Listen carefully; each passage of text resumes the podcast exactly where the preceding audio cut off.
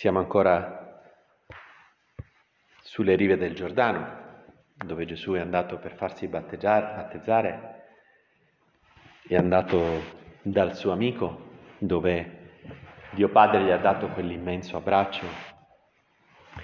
E i due che iniziano a seguire Gesù, eh, uno dei due, dice San Giovanni, che avevano udito le parole di Giovanni e lo avevano seguito, era Andrea, fratello di Simon Pietro.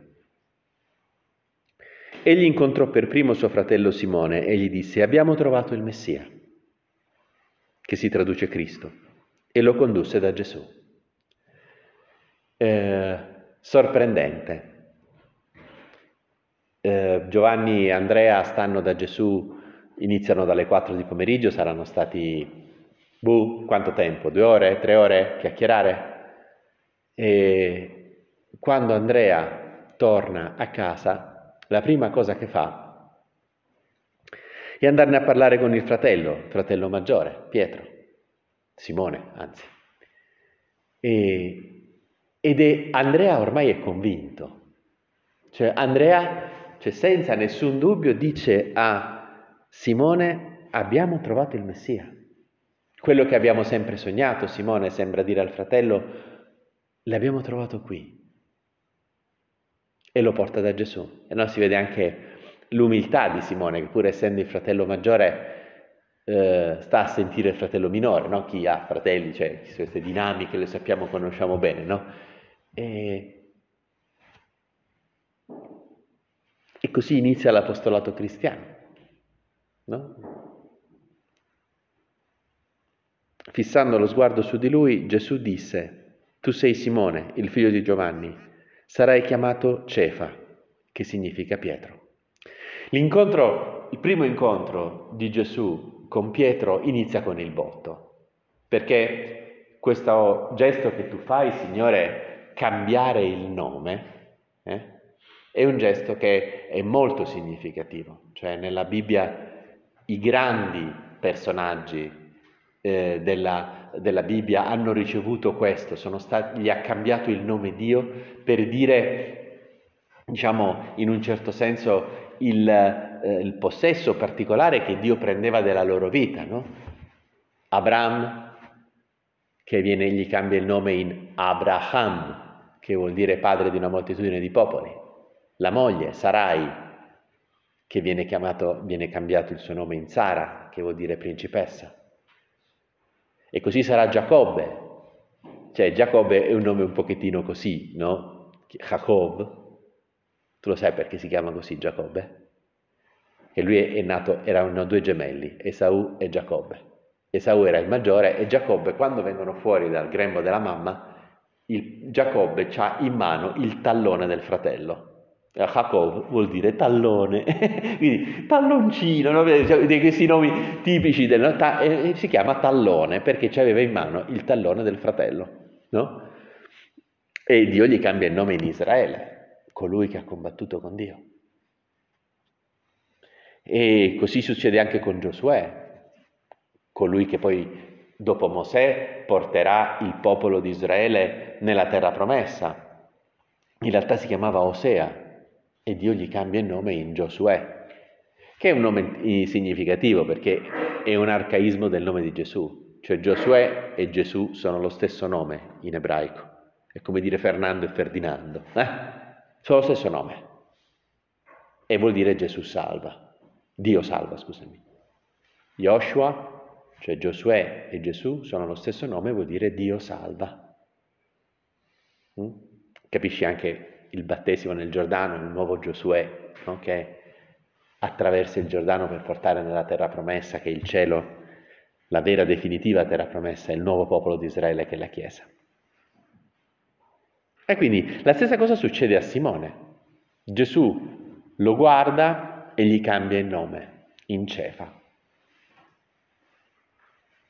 Simone, che è appena stato soprannominato Pietro, rimane molto perplesso, forse anche, diciamo, eh, lusingato, no? di essere trattato come uno dei grandi personaggi della Bibbia.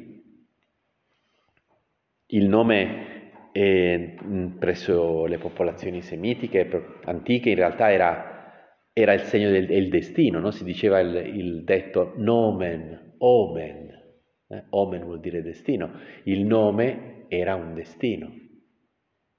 E Pietro sarà la roccia su cui si poggerà la, la Chiesa. Hm? Nomen, omen.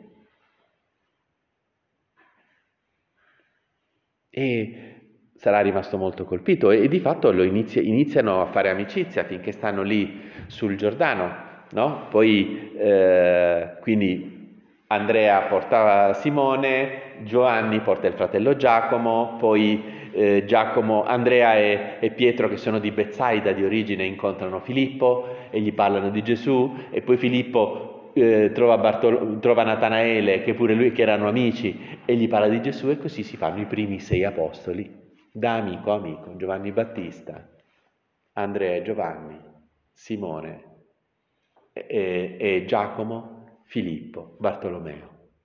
L'apostolato cristiano? È così che fa avanti, da persona a persona, da amico ad amico, da cuore a cuore. Però ancora non è giunto il momento della chiamata definitiva. Eh, tornano in Galilea e eh, Gesù si stabilisce a Cafarnao, che quando andrai in Terra Santa arriverai a Cafarnao, troverai la scritta Capernaum, the town of Jesus, eh? La città di Gesù, perché Gesù mette lì la sua residenza. Cafarnao era una città un pochettino più strategica perché c'erano due vie importanti che si incontravano e quindi c'era più gente, era, c'era più gente a cui poter parlare della buona novella. E poi perché lì stavano anche Simone, Andrea, Giacomo e Giovanni, i primi quattro. E, però appunto poi tornano ognuno a vivere per, per, diciamo, a casa sua, no? Finché non, eh, non avviene questa, questa scena. Mentre la folla gli faceva ressa attorno per ascoltare la parola di Dio, Gesù, stando presso il lago di Gennesaret, vide due barche accostate alla sponda. I pescatori erano scesi e lavavano le reti. Gesù passeggia lungo il mare di Galilea e riconosce Andrea e Pietro, vede le loro barche e Salì in una barca che era di Simone e lo pregò di scostarsi un poco da terra. Sedette e insegnava alle folle dalla barca. Mi ha sempre colpito questo fatto che i pescatori erano scesi e lavavano le reti. Cioè, questi qua sono pescatori che hanno passato tutta la notte a cercare di pescare, sappiamo dopo dal prosieguo della scena che non hanno pescato niente, Signore, è stata una notte infeconda, una notte faticosa, hanno sono stati svegli tutta la notte, hanno un sonno che si muore, hanno le ossa piena, cioè le, tutto, hanno beccato tutta l'umidità che tipicamente c'è sul lago, sul mare di notte, sono sfiniti, non vedono l'ora di andare a casa a dormire. Eppure non, non arronzano il lavoro, come si dice dalle parti mie, eh? non, ce lo fanno bene fino in fondo, rimangono lì a lavare le reti. Perché quando tu butti le reti, se sei andato a pescare con la rete, evidentemente poi le reti prendono di tutto, quindi si impigliano alghe, cose, e se non pulisci subito, se non le lavi subito, poi queste, le reti si, si consumano, si, si logorano. Il fatto mi è sempre venuto in mente di pensare che se questi qui avessero fatto come a volte facciamo noi, no? eh, so, con gli attrezzi di lavoro, con i vestiti, cioè che li buttiamo lì e andiamo a dormire, forse non, non avrebbero incontrato Gesù quel giorno, cioè lo incontrano mentre stanno facendo per bene il loro lavoro. Cioè Gesù li becca mentre stanno facendo, finendo per bene il loro lavoro. Questo mi ha, diciamo, avendo, eh, Signore, la santificazione del lavoro come un punto centrale della vita di una persona dell'opera, di quello che si insegna nei centri dell'opera, mi ha sempre molto colpito. Cioè, la chiamata definitiva che questi ricevono, la ricevono anche grazie al fatto che non hanno, non hanno buttato lì le cose, che hanno cercato di finire il loro lavoro facendolo fino in fondo. No? Ed è in questo offerto al Signore, non fatto per fare carriera, non fatto per senso del dovere, non fatto per, per altre motivazioni, ma fatto per amore. E lì è un modo per incontrare Gesù nel lavoro. Se arronziamo il lavoro c'è il rischio che Gesù passa e non ce ne accorgiamo. Che Gesù passi di lì e non ci trova, perché stiamo, non l'abbiamo, diciamo,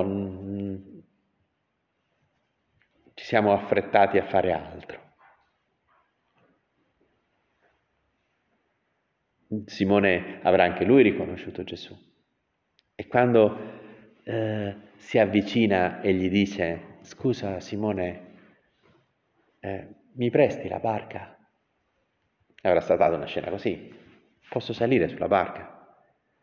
Anzi, in realtà sembra proprio che non gli chiede nessun permesso, salì sulla barca, cioè, dire, vede la barca di Pietro, la riconosce, ci sale sopra e poi gli chiede se si può scostare. A Simone che che già lo conosce Gesù, che già l'ha sentito predicare, il suo cuore è rimasto ferito positivamente di amore, di stima, di affetto nei confronti del Signore, mm, non se la sente di dirgli di no, anche se proprio sta morendo di stanchezza, povero Pietro. Dopo tutta la notte che ha passato, poi anche arrabbiato, cioè sfiduciato, deluso, come può essere deluso un pescatore che campa evidentemente con il frutto della pesca che la, che la giornata non ha preso proprio niente.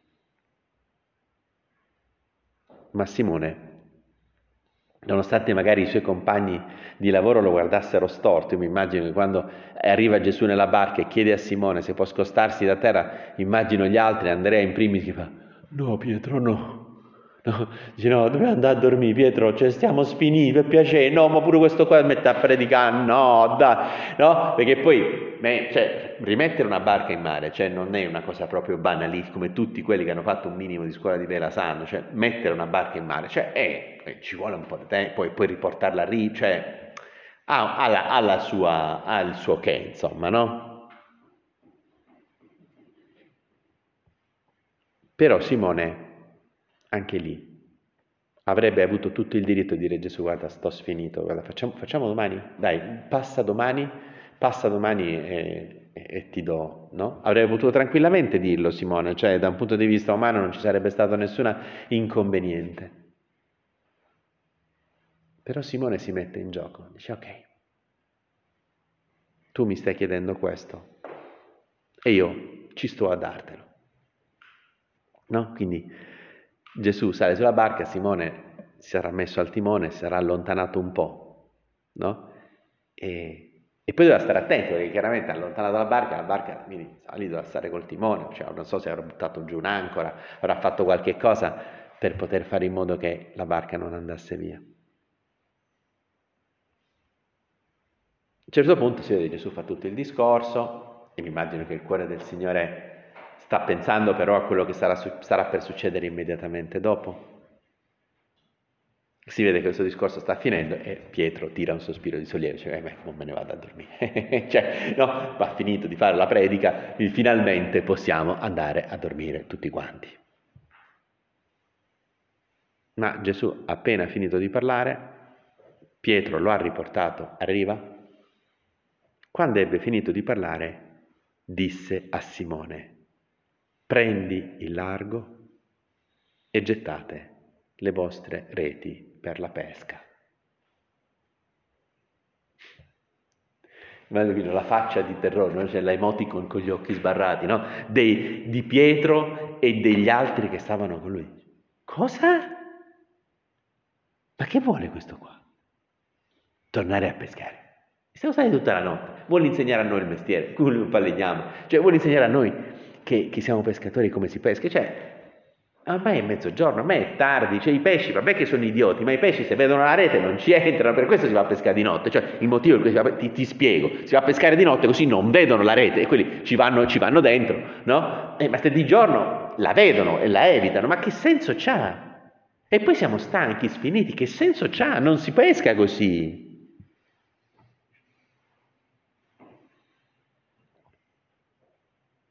Che senso c'ha Gesù?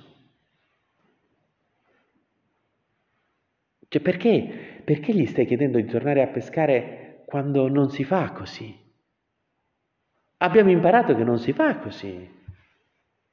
Non è così che funziona.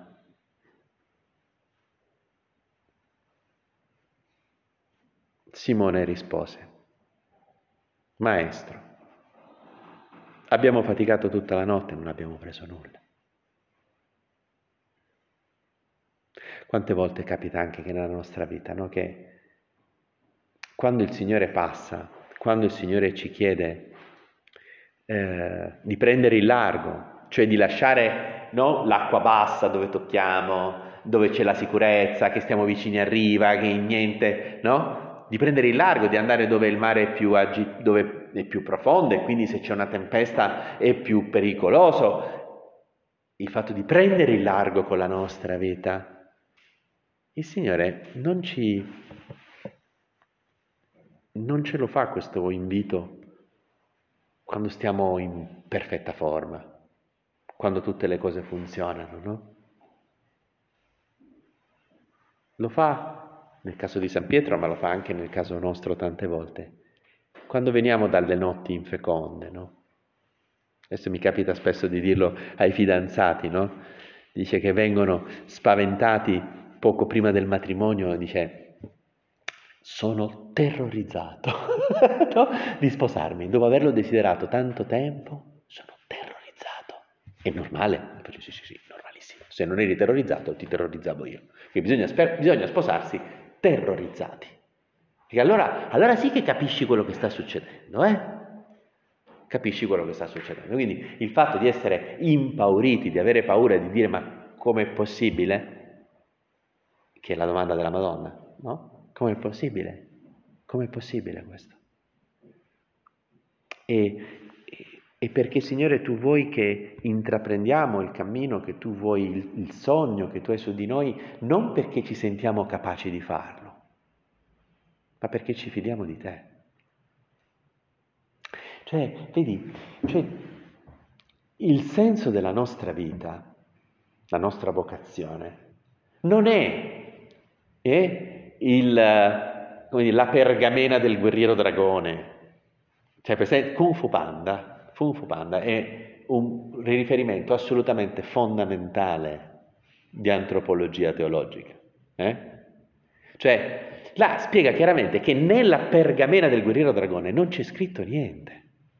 Così come quando il papà di Po, la papera, gli dice è ora che ti devo dire una cosa, ti devo dire l'ingrediente segreto della mia zuppa con l'ingrediente segreto, no? E l'ingrediente segreto non c'è, è una zuppa uguale a tutte le altre.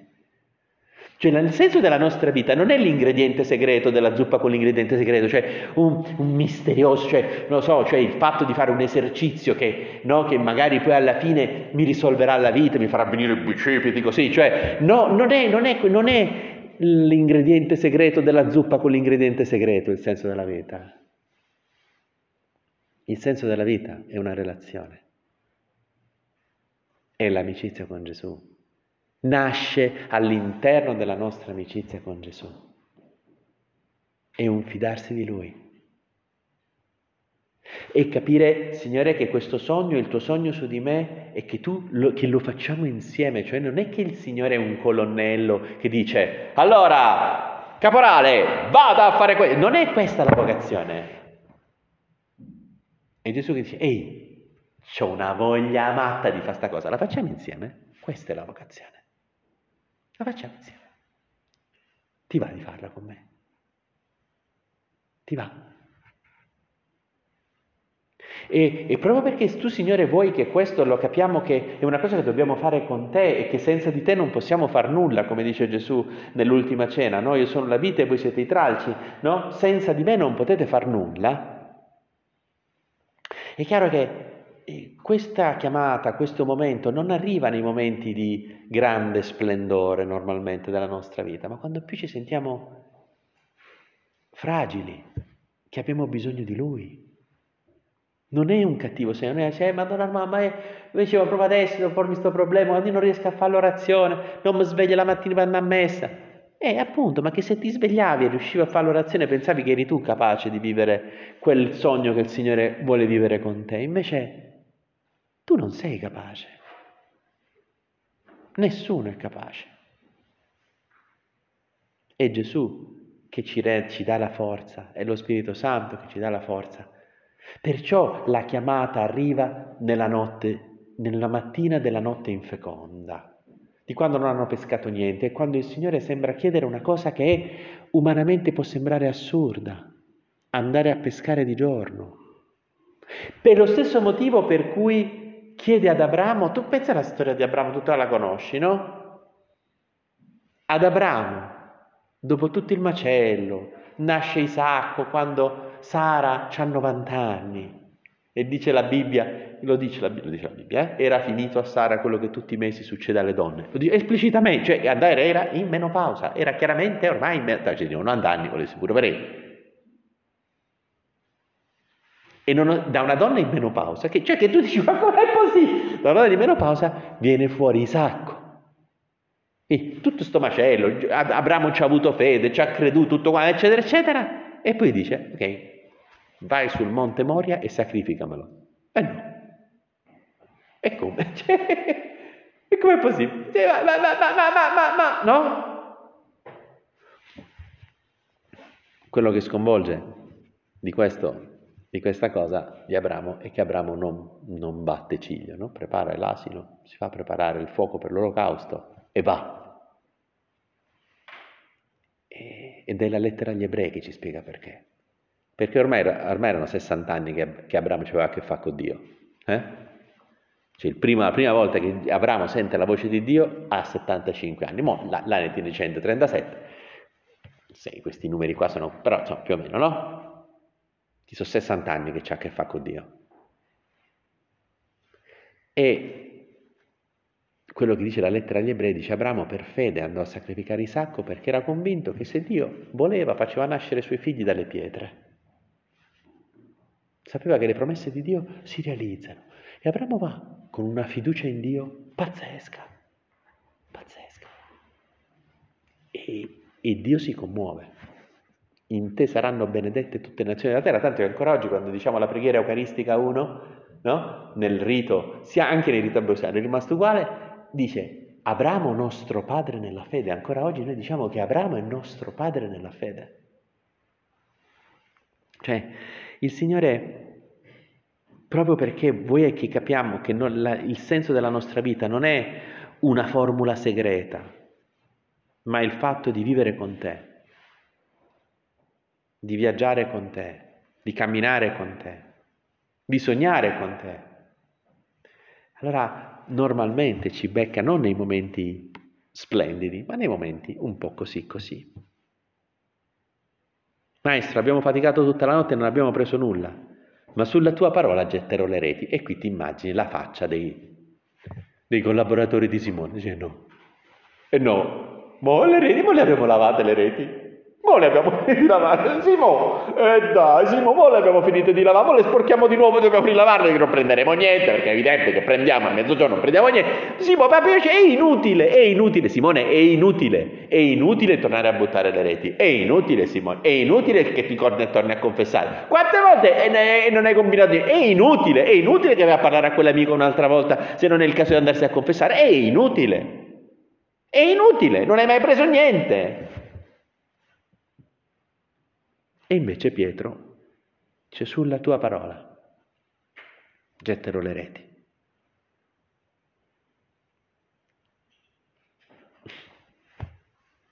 Pietro fa una cosa che umanamente è incomprensibile. incomprensibile umanamente. Andare a pescare a mezzogiorno. E non perché hai dormito tutta la notte fino a mezzogiorno, ma perché devo aver faticato tutta la notte. Vedi? E sì, il Signore ci chiede di, di credere in Lui, uscire dalla zona di comfort, non perché il comfort sia brutto, no? Ma perché, perché ci chiede di amare, ci chiede di fidarci di Lui. Ci chiede di ma tu ti fidi di me? È quello che il Signore costantemente ci chiede, ma tu ti fidi di me? Tu ti fidi che ti amo? Tu ti fidi che non ti abbandono? Tu ti fidi che voglio il tuo bene, che ti voglio felice, ti voglio felice più di quanto non ti voglia tu? Tu ti fidi di me? Cioè il fatto di come costruisce il momento della chiamata il Signore, perché in fondo ogni chiamata è questo, ma tu ti fidi di me? Fecero così e presero una quantità enorme di pesci e le loro reti quasi si rompevano. Allora fecero cenno ai compagni dell'altra barca che venissero ad aiutarli. Essi vennero e riempirono tutte e due le barche fino a farle quasi affondare. Al vedere questo, Pietro si gettò alle ginocchia di Gesù dicendo, Signore, allontanati da me, perché sono un peccatore. Lo stupore infatti aveva invaso lui e tutti quelli che erano con lui per la pesca che avevano fatto. Così pure Giacomo e Giovanni, figli di Zebedeo, che erano soci di Simone. Gesù disse a Simone, non temere, d'ora in poi sarai pescatore di uomini. E tirate le barche a terra, lasciarono tutto e lo seguirono. Questa è la chiamata definitiva. E qui c'è una cosa che volevo giusto dirti per, per finire questa meditazione. Noi siamo abituati a sentire l'espressione pescatori di uomini, no? Eh, capiamo, pescatori di uomini, no? Pesca- cioè, c'è pure un titolo di un capitolo di Solco che si chiama Pescatori di uomini, ok? Noi siamo così abituati a sentire questa espressione che non ci rendiamo conto dell'assurdità di questa espressione. Perché il pescatore pesca il pesce per mangiarselo. Non gli sta facendo un favore al pesce il pescatore. Cioè, attenzione, il pescatore se, se, lo pesca il pesce, il pesce muore, no? E poi se lo mangia, lo arrostisce e se lo mangia con tutto il gusto del mondo, anche se sono pesci di lago, che quelli pesci di lago, una volta mangiato il pesce San Pietro, là vicino Cafarno, no? Ed è veramente fa schifo, pesce di lago, non c'è niente da fare, cioè è un'altra roba. Ok, spezzata questa lancia per il pesce di mare, però, eh, cioè, che vuol dire pescatori di uomini? Eh no, cioè, attenzione, perché, se, cioè, perché non gli facciamo un favore allora alla gente a pescarli? Attenzione, questo lo dico perché sotto sotto, quando noi cerchiamo di parlare di Dio alla gente, c'è un po' si insinua, ma io gli sto rifilando una fregatura a questo qua o no? Ma gli sto rifilando una fregatura parlandogli di Dio. Così deve, deve smettere di fare il cretino con la ragazza, per esempio. Deve smettere di farsi le canne, per esempio. Ma sto rifilando una fregatura? Pescatori di uomini, cioè quando lo pesci il pesce, eh, te lo mangi. Eh no, bisogna capire, cioè, capire una cosa fondamentale. Una cosa fondamentale da capire è che gli ebrei di mare non capiscono un accidente. Eh? Proprio zero, zero, zero. Infatti sulla costa c'erano sempre stati i filistei. Hm? Perché il mare per gli ebrei è simbolo dell'incertezza, non è la solidità della terra, è dove c'è la tempesta, è qualcosa di insicuro, no? Per questo motivo, questo lo dico sempre per gli amanti del mare, no? quando dice nell'Apocalisse e il mare non ci sarà più, nel, parlando della Gerusalemme celeste, dice a il mare non ci sarà più, che la prima volta che l'ho letto ho detto, eh no, e che cielo, infatti lo dice anche Ligabue, e non vogliamo andare in paradiso se lì non si vede il mare, anzi no, è, Baglioni. No? Non vogliamo andare in paradiso se lì non si vede il mare. È che il problema è che il mare che non c'è più vuol dire la confusione, l'incertezza. Noi saremo finalmente sicuri di un amore che non potremo più perdere. Quindi pescare uomini hm, per, la, per un ebreo che sente questa espressione vuol dire togliergli dall'incertezza della vita toglierli da quello che è insicuro, dargli un punto di appoggio forte, come la terra, stabile, che è l'amore di Dio Padre. Ed è questo il lavoro, ed è questo il lavoro che, eh, che il Signore chiede di fare a Pietro e che chiede di fare a ciascuno di noi. Di, cer- di dare agli uomini un approdo, un porto, un luogo sicuro dove attraccare la nave del loro cuore. Pescatori di uomini, non perché te li mangi, non perché li uccidi, ma perché li togli dall'incertezza li togli dalla confusione, li togli dall'insicurezza, li togli dalla tempesta della vita.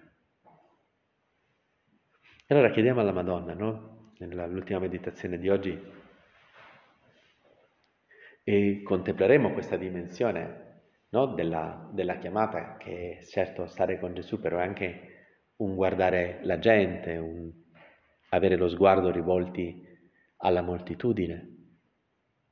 E contempleremo questo della vita del Signore, che è spiegare a questi giovani che lo seguono, che sono quasi tutti giovani, forse Pietro è un po' più il più vecchierello di tutti, cioè visto che era, cioè, diciamo, se c'era la suocera vuol dire che c'era stata una moglie di Pietro, che fosse viva o che fosse già morta perché quanto vedovo, però insomma, sicuramente era più grande di Giovanni, insomma, cioè era un po' più vecchierello, insomma, no?